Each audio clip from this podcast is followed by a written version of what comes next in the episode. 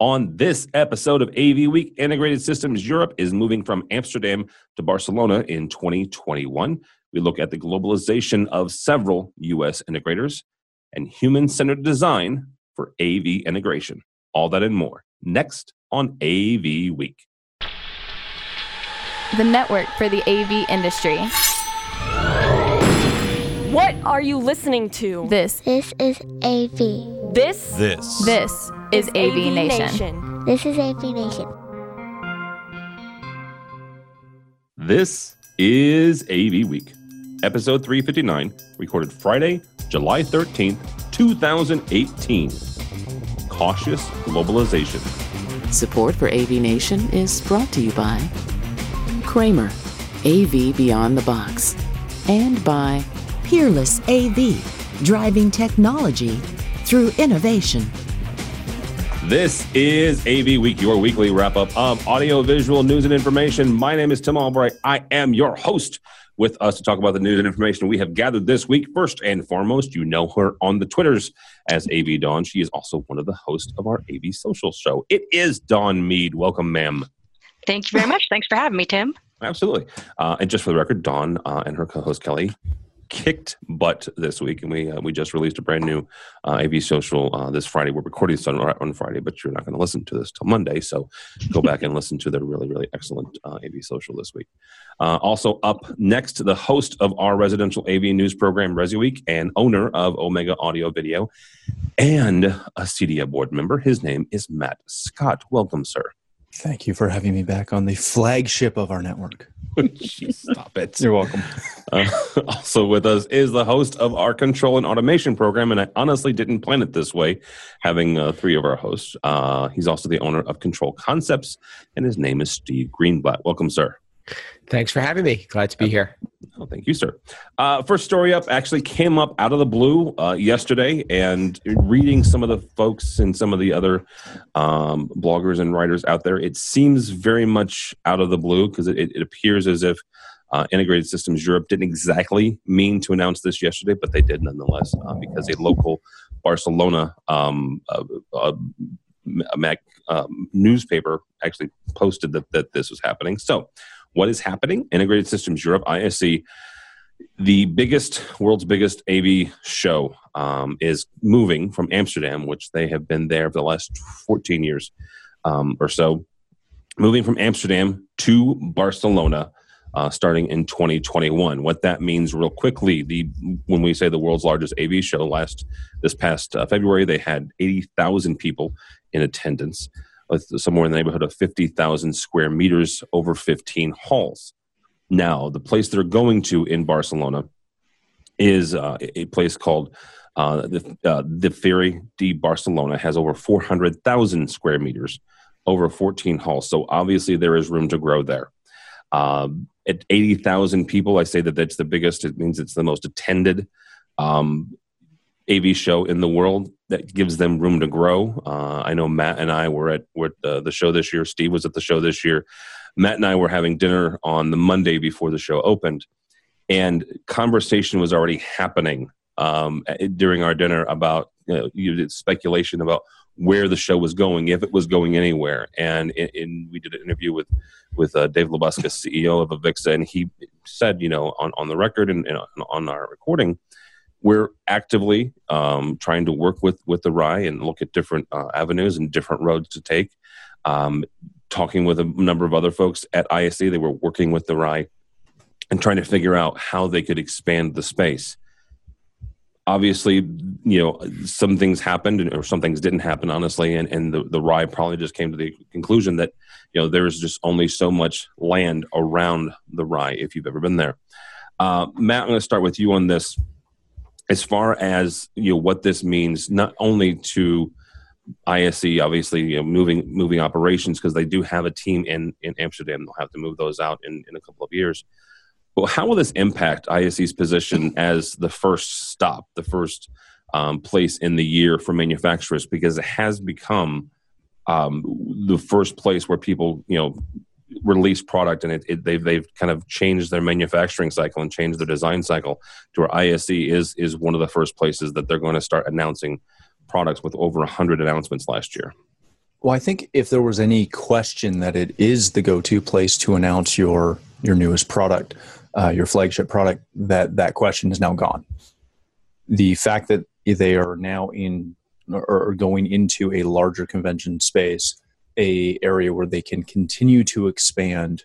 Every manufacturer can grow their booth uh, or their stand as maybe not as much as they want, but there's there's opportunities that there was not uh, that that weren't there with the RAI, and the fact that this this show is going to continue to expand, continue to grow, and I would be I would be shocked with if we don't within a you know a couple of years see this show reach over a hundred thousand people.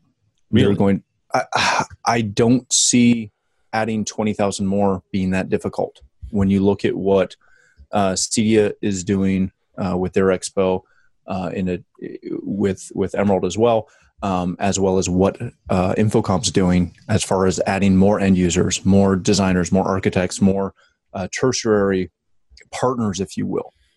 We're going to see that in Europe. We're going to see that continue to grow, and the fact that there is now more space, and you can add more people, because all you had to do was walk into what was it, Hall 15, the the parking lot hall, the new hall, yes. Yep. Walk into that in the parking lot and see how many big players were stuffed in a parking lot tent. Tesla. Yeah. And know that they're coming for, you know, they, they want to continue to grow and continue to expand. And all you have to do is continue to add more vendors. You'll add more people. It's, it's going to be the place where everything is, uh, maybe not everything, but the majority of flagship products are, are debuted. Steve, I want to bring you in on this because you I mentioned the fact that you were there last year uh, as a part of uh, Avixa's you know, search leadership committee and, and you know on your own as well as, as you know control concepts. Getting to Amsterdam, and this logistic this is more of a logistic questions and what this is going to do to the North American attendance. Getting to Amsterdam was relatively easy from from North America, both Canada and, and the U.S. And I want to say there was twenty to twenty five percent attendance at ISE last year from North America how big, big of an impact do you think this will be moving it from Amsterdam to Barcelona on that on that um, percentage of, of, of North American attendance?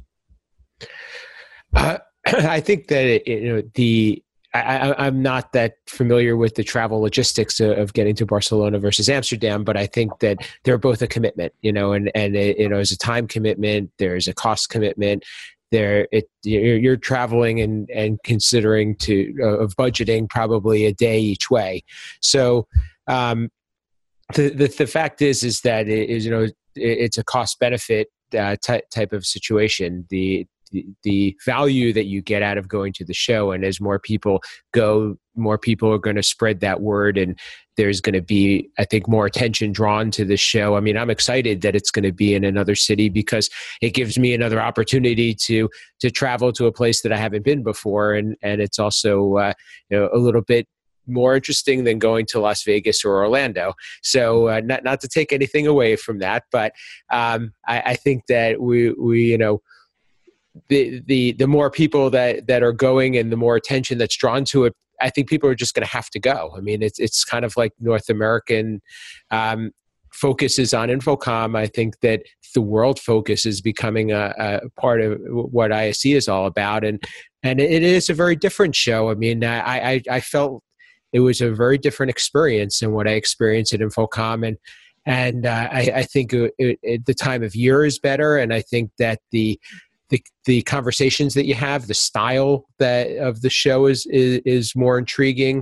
Uh, I think think that it, it is. Um, it, it, it's very very good for business at least in my experience and I, plan on continuing to to go and make that a part of my schedule all right, Dawn, this is you have not been to ISE, so I want to preface this next question uh, um, before I say this. However, you have transitioned from being an integrator, which you were you had been an integrator for many many years, and you are now an end user. Uh, and several conversations actually came out of, of InfoComm this year. The, the percentage I heard was was forty or forty three percent of attendees at InfoComm, which again they they you know well um, over forty thousand were end users. ISE is a similar percentage as well. is a move like this to a different city, you know, and some of the changes that, that ISE has made, does that make you maybe want to go to an event like this, or you know, as the as they're you know transitioning cities and transitioning some of the programs that they have that, like Steve mentioned, to cater to the end users? Does that make it make it more interesting, maybe, um, to end users and, and make it more accessible?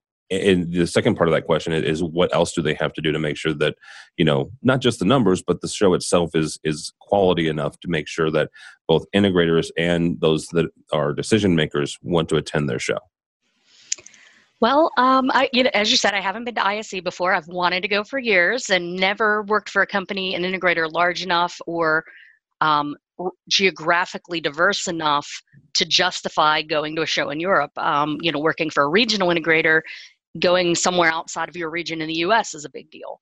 Um, now I'm working for an end user, but I'm also working for a multinational company. And it's much larger. We have presence all around the world. And so we have offices in Europe, we have offices in the Middle East, we have offices in Asia, you know, I mean, literally everywhere. So it's more likely for a company of this size and type to send someone to a European show in addition to or instead of a local show. Now, I I do think, though, it's interesting that ISE has really become the place to kick off the brand new shiny products. And more and more, we have these mega integrators who work nationally or internationally, and they want to go and see the new stuff while it's new. I would almost venture a guess that as things evolve, other than end users in Europe or geographically conducive to going to ISE, I wouldn't be surprised if ISE became the show for integrators to attend and InfoComm more focused on the end users and mm. the, the technology managers because a lot like i said a lot of geographically challenged smaller or, or regional companies universities whatever they can justify going to orlando they can justify going to vegas but they can't justify flying someone to amsterdam or barcelona for that matter so I, I think it may evolve that way. And then the question becomes what's going to happen to that small integrator, that mom and pop boutique size integrator, the ones like that I used to work for. And probably the same thing that's happening right now. They're either going to close or they're going to get bought by one of the big guys, which is, you know, I mean, how many shows in the past year and a half, two years have we talked about that? Trend. So um, it's an interesting question. I would love the opportunity, if any of my bosses are watching, to go to ISE, whether it's in Spain or uh, you know Amsterdam. But either way, I, I, I, I, I see that it may diverge between the integrators, manufacturers doing the premier look at the cool new tech wow factor, and then from February to June, having time to develop those business cases, those use cases, those scenarios, the marketing part of it, that they can then say, okay, end users and technology managers, here's your shot at looking at the new stuff and here's why it's relevant to you. And i think that might be an interesting an interesting take if it evolves that way well, actually, that segues right really nicely right into our ne- our next story, which is about a, a large integrator in the in the U.S. getting bigger.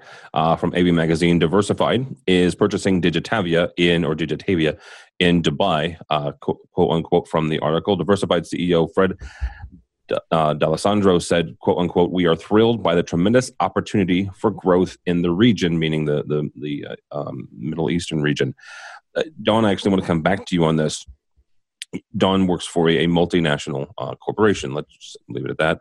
Um, but what sort of advantage does this give Diversified and, and actually other U.S. based integrators as they're starting to grow out and, and get bigger and be honest, kind of grow alongside or meet other multinational corporations where they are in, in their you know worldwide offices? I think it has. It's a double-edged blade I think it has some really great advantages for the larger integrators that can afford and have the ability to do moves like this because you do develop a relationship when you do a job, when you do a project with your end user. And if an end user loves your company, but you're a mom and pop, you can't fly to Dubai from, you know, Owings Mills, Maryland, you know, in the suburbs to do a massive project.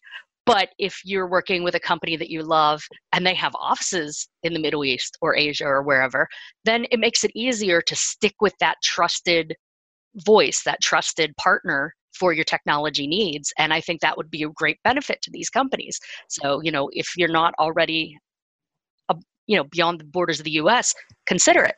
But, and I will warn you this way, there is the double edged sword of it in that if you screw up a job, and there are one or two companies on the top 10 according to whichever magazine it is that ranks them every year from based on size um, there are a couple of those companies that the, the, the company that i joined won't do business with because they've it might only be a branch office and it might be an anomaly but if they messed something up and you get on the bad side of that procurement person you get on the bad side of that decision maker within the av department it's not going to go well for you and that reputation will travel with you. You know your branch up branch a up here might screw something up when branch c is bidding on a job in a totally different part of the company or different part of the world or even a different part of the us they're going to have that bad history with the company and, and and we're inclined not to use you again. So i think that it's a world of opportunity for these larger integrators that have an opportunity to spread beyond our borders but do it cautiously and make sure every branch and every employee is up to snuff because just as easily as you can benefit wildly from this, you can totally shoot yourself in the foot. Well, Matt, that actually brings me to my, my next question is, is for you. And off of what Dawn said about, you know, making sure that each office lives up to your standard, right? So that mm-hmm. so they don't ruin it for, you know, ruin it for the other offices. What other drawbacks are there for these these manufact these integrators that are growing so globally? What are some of the other drawbacks? Well, I think one of the bigger as I, don't even know if it's a drawback, um, but one of the big things that I, I, I wonder about is how often do you use n- not to totally derail your question, but how often does a a client use that local office just because it's the local office? Not to say that they can't do a good job, kind of to Dawn's point, but they're there, so you're going to use them rather than somebody that you trust who's not local. As far as drawbacks for local offices, it, it's it's maintaining that experience no matter where you go. When you walk into any sort of Apple store, they have that experience lined up so that you it, it doesn't matter where you go, the Apple store experience is the same. When you walk into a top tier Marriott hotel, that experience is the same no matter where that hotel is located when you start talking about you know global av companies that is the biggest thing that they need to try and maintain is figure out what that corporate culture is what that corporate identity is and ensure that across the brand it is the same. Because i'd hate to see a large company get burned because they've got one guy or one girl in an office somewhere who's an idiot. And it burns an entire brand for a multinational company because that does happen. Dawn's example was not, you know, just an off the cuff, oh, this could happen. It happens all the time. Dawn's example may or may not be exactly true from where she is working now. Quote unquote, possibly off the record. Exactly. yeah, I, that, that's the biggest concern is making sure that you can maintain your brand in every office. And that's a that is a tough challenge. That's a really tough ask because our companies, even big companies like Diversified, we're still tiny compared to all of these other global companies who have branding officers and branding departments and experience departments that make sure that their clients' experiences are consistent across the board. All right, Mr. Greenblatt, you'll have the last word on this. How many more of these are we going to see? I mean, we mentioned diversified uh, is is expanding out in, into Dubai. Uh, uh, has as well. HB uh, Communications, Varex has Varex has uh, a number of global offices. How many more of these are we going to see? Um, I so I think that it I mean, it's driven by what, what customers are looking for, I think, as well as being able to to also. I, am I honestly think that there's also a value in in, in acquiring talent. So it may it may be in addition to location is acquiring certain talent, and this this industry is very starved for talent. So I think where where the talent is, there there probably likely be acquisitions and and uh, and and and I what what we're seeing as being a trend is that there there's more and more consolidation in in, in the industry, both on the the integration side, on the manufacturing side, and uh, you know, but but they they all present challenges, quite honestly, as we've discussed. And I, I think you know, it, it, there's uh, the challenges of being able to merge companies that that may work differently. There's the challenges of of having to to to really work uh, and and handle things to such massive scale. I mean, AV is tough to scale. So, um, I, I, although I, I think that this is kind of the nature of where business is going, I'm not necessarily sure that it's the great thing for the industry you don't think that the, the, globalization of integrators is a great thing for the industry? It, it, it I think I think it pre- presents a lot of challenges. I, it may be needed, and it may be what the clients are looking for, but but I don't necessarily know that it, it's necessarily improving the product, as we've discussed. very good. Uh, all right, guys. Last story here comes to us from Commercial Integrator. Uh, measuring your AV design skills by Adam Forziati. Uh, Adam writes uh, about creating an AV system design guide and quotes uh, Rebecca Destallo uh, from the Avixa Tide Conference in Vegas uh, this past June and lays out kind of a system, a, a program for you know, creating a design uh, process. Number one is your research. Number two, you ideate, creating ideas. Number three, prototype. Number four, evaluate. And number five, launch. Steve, I want to start with you on this when it comes to designing AV skills or designing, honestly, modules and and, and programming, what if any what if any uh, steps did did Adam uh, miss along the way here? Hmm. Well, uh, I think you. I, I, mean, I love the idea. what I think the miss is that we're not doing it. you know, and okay. I and uh, and I think especially on on the, the software side, you know, I, uh, one of the things that that is real important and and where I think that we're we're missing the boat is that we, we look at the functionality of the system as the the last thing that needs to be done and needs to be done in crunch time, or we need to find a programmer rather than saying, hey, let's make this let's figure out what we want this thing to do and then let's design the system to to support it um, I, I, I, am doing some work now with with Avixa on uh, the user experience standard, and and this this is what this is all about. I mean, I, I the, this article is gold. it's this is the way we should be doing stuff, and and and and software development needs to be thought of as a, as the critical part of a project rather than the afterthought. And and and I think that we we can learn a lot from even looking at how typical software products are being developed and and uh, approached. So I mean I, I love this idea. We, I think that we, we should be promoting this to everybody. Dawn from an end user standpoint how can you or other end users lead their integrators uh, to you to use a design standard? How can you help them along the way and say this is something that we'd like to see?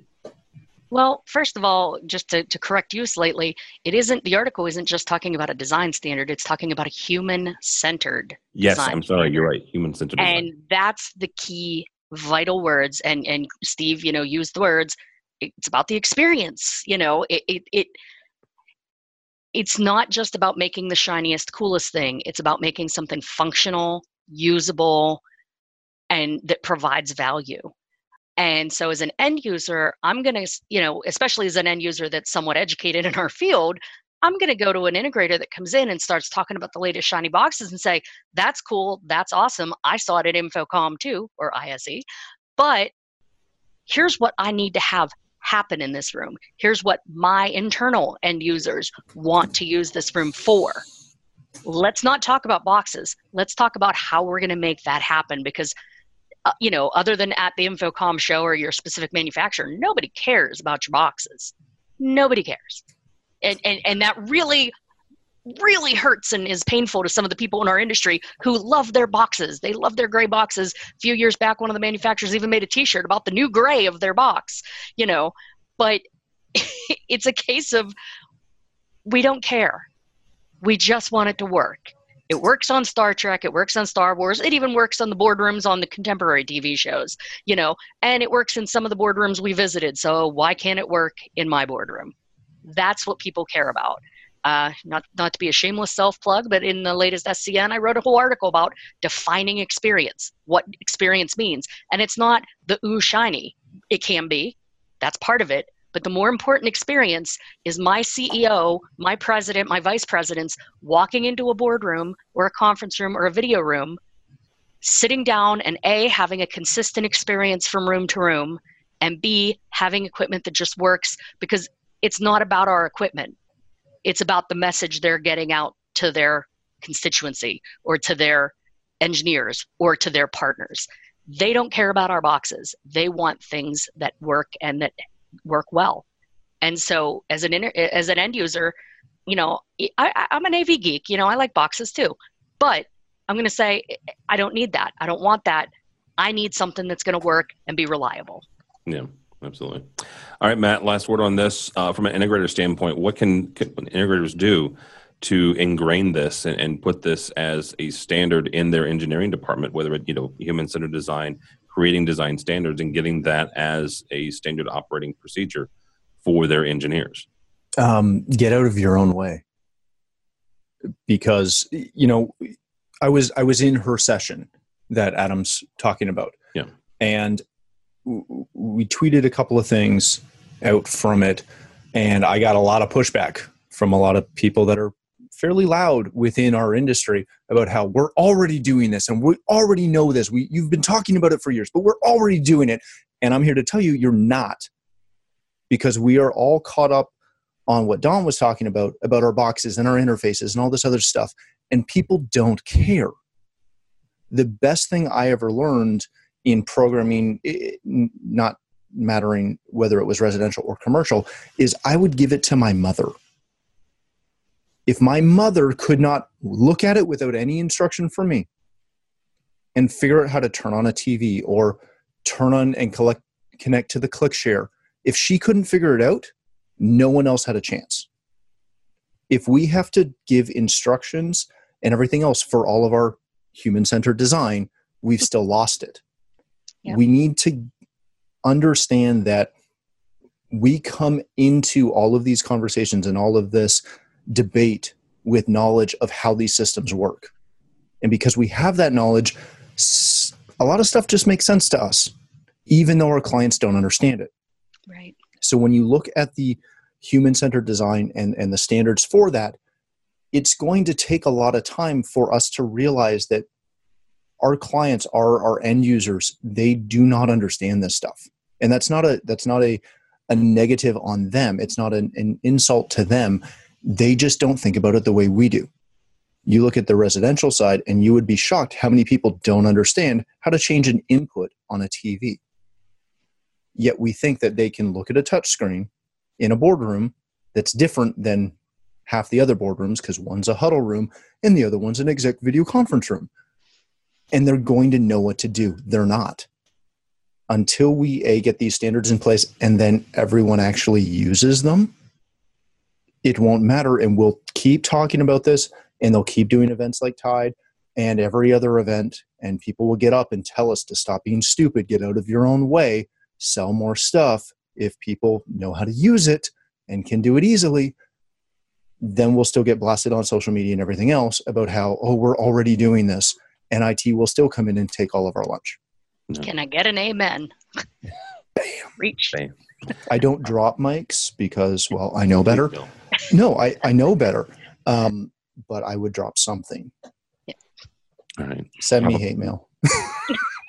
That's Matt at avnation.tv. All right. On on that lovely Uh, we're going to go ahead and call it You're a day, guys. Thank you, thank you so much, uh, Ms. Dawn Mead. How do people find you if they are so inclined?